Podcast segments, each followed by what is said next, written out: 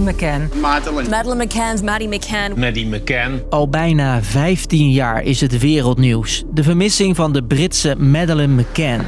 Please, if you have Madeline, let her come home to her mummy, daddy, brother and sister. Het driejarige meisje verdween in 2007 uit haar hotelkamer in Portugal. En sindsdien wordt er over de hele wereld gezocht. Someone knows what happened to her and may well know where she is now.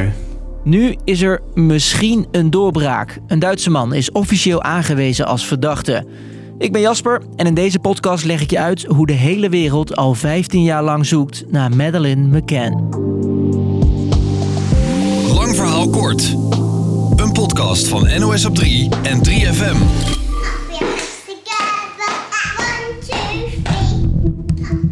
Het is 3 mei 2007 als de driejarige Madeleine met haar ouders, broertje en zusje op vakantie is in Portugal.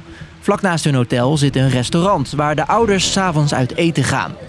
Als vader Gary tussendoor een kijkje neemt op de hotelkamer, ziet hij dat er iets niet klopt. I walked in, uh, I noticed that uh, their bedroom door was open slightly wider than I had left it. En de paniek slaat toe als even later moeder Kate ontdekt dat Madeleine verdwenen is. I was looking at Madeline's bed and I couldn't couldn't make her out.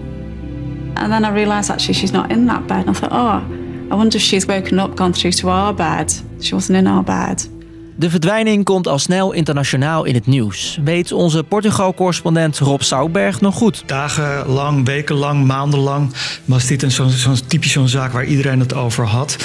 Het kwam ook omdat die ouders heel erg zelf de media opzochten. Hello, good morning. You're watching Sky News Today, live from Portugal. Tonight, Madeline's parents, Jerry and Kate, are still waiting desperately for news. And with every hour that passes, the questions only grow. Niet lang na de verdwijning geven de ouders zelfs een persconferentie in Amsterdam. She was wearing pajamas almost identical to these ones. In de hoop dat Nederlandse toeristen die op dat moment ook in Portugal waren meer weten. Het is het begin van een enorme zoektocht. Je hoort de oprichter van een speciale Hives-pagina met meer dan 125.000 leden. Het eerste wat ik doe is 's morgens even kijken welke, welke mensen er al wakker zijn en de laatste nieuwsfeiten hebben, hebben geplaatst. En uiteraard ook de discussies over ehm, wie heeft het gedaan en waar is ze en waarom. De wereldwijde aandacht voor de vermissingszaak leidt ook tot de meest wilde theorieën. Ik heb zelf theorieën verzonnen en die eh, gemaild aan de Engelse politie heel in het begin. Wij denken dat er van tevoren al iets is gebeurd, waardoor Madeleine is overleden. Eh, in het appartement heeft gelegen. Waarom zij uit dat appartement weg ergens anders heen is vervoerd, dat is nog een groot vraagteken. De geruchten bleven maar komen, vertelt Rob. Iemand riep in Nederland dat hij Madeleine gezien had. En toen was er weer iemand in Ierland die zei: Ik heb haar daar gezien bij een groep zigeuners. Ze was opgedoken in Marokko, riep iemand op een gegeven moment. En toen ontstond natuurlijk gaandeweg ook een tweede sentiment. Namelijk: welke ouder laat zijn kind van drie jaar nu alleen in zijn bedje liggen? De ouders werden er steeds vaker van beschuldigd dat ze zelf iets met haar vermissing te maken hadden. En uiteindelijk wees ook de Portugese politie ze als verdachte aan. We have played no part in the disappearance of our lovely daughter. Onterecht bleek later. Dan blijft het even stil. Tot 2013. Een hele goede avond. Goed dat u er bent. U kunt weer live misdrijven oplossen. Als opsporing verzocht met nieuwe informatie van de Britse politie een oproep doet. Wie van u was er ten tijde van de verdwijning in de buurt van Praia da Luz? Als dat zo is, neem dan alstublieft contact op. Het levert 150 tips op, maar nog geen oplossing.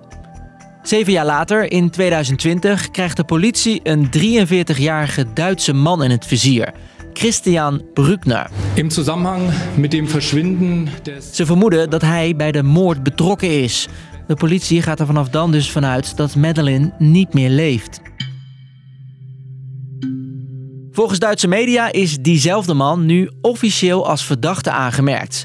En hij heeft al een aardig strafblad, vertelt onze correspondent Rob Soutberg. Ja, hij zit in de gevangenis in Duitsland voor de verkrachting van een vrouw in dezelfde regio waar Madeleine verdwenen is. Hij woonde destijds in de buurt van het complex waar Madeleine verdween. En hij zou zelfs een aantal keren veroordeeld zijn voor de ontucht met minderjarige meisjes. En het is niet toevallig dat de verdenking juist nu officieel is gemaakt. De zaak verjaart Uh, dat komt snel uh, in, in, de buurt. En daarom is de druk op het Openbaar Ministerie natuurlijk enorm groot. De ouders van Madeleine hopen dat dit nu eindelijk de doorbraak is. Zodat zij het na 15 jaar zoeken kunnen afsluiten. Maar Rob betwijfelt dat. Ja, zolang deze Christian Bruckner niets erover zegt, weten we ook niets. En vind ik dat je ook niet kan, eh, kan, over kan hebben dat er nu een doorbraak is in deze zaak. Dus als je dan weer even teruggaat naar de feiten, de dingen die we nu weten, zijn we op dit moment gewoon nog net zo ver als 15 jaar geleden. Namelijk dat we gewoon niets weten. Dus, lang verhaal kort. Bijna 15 jaar geleden raakte het Britse meisje Madeleine McCann in Portugal vermist. Het werd wereldnieuws en de wildste theorieën over haar verdwijning deden de ronde. Nu heeft de Duitse politie officieel een verdachte aangewezen, maar de vraag is of dit dan echt de dader is en of hij nog kan worden veroordeeld. Was de podcast weer? Elke werkdag rond 5 uur staat er een nieuwe aflevering voor je klaar. Bedankt voor het luisteren. Doei!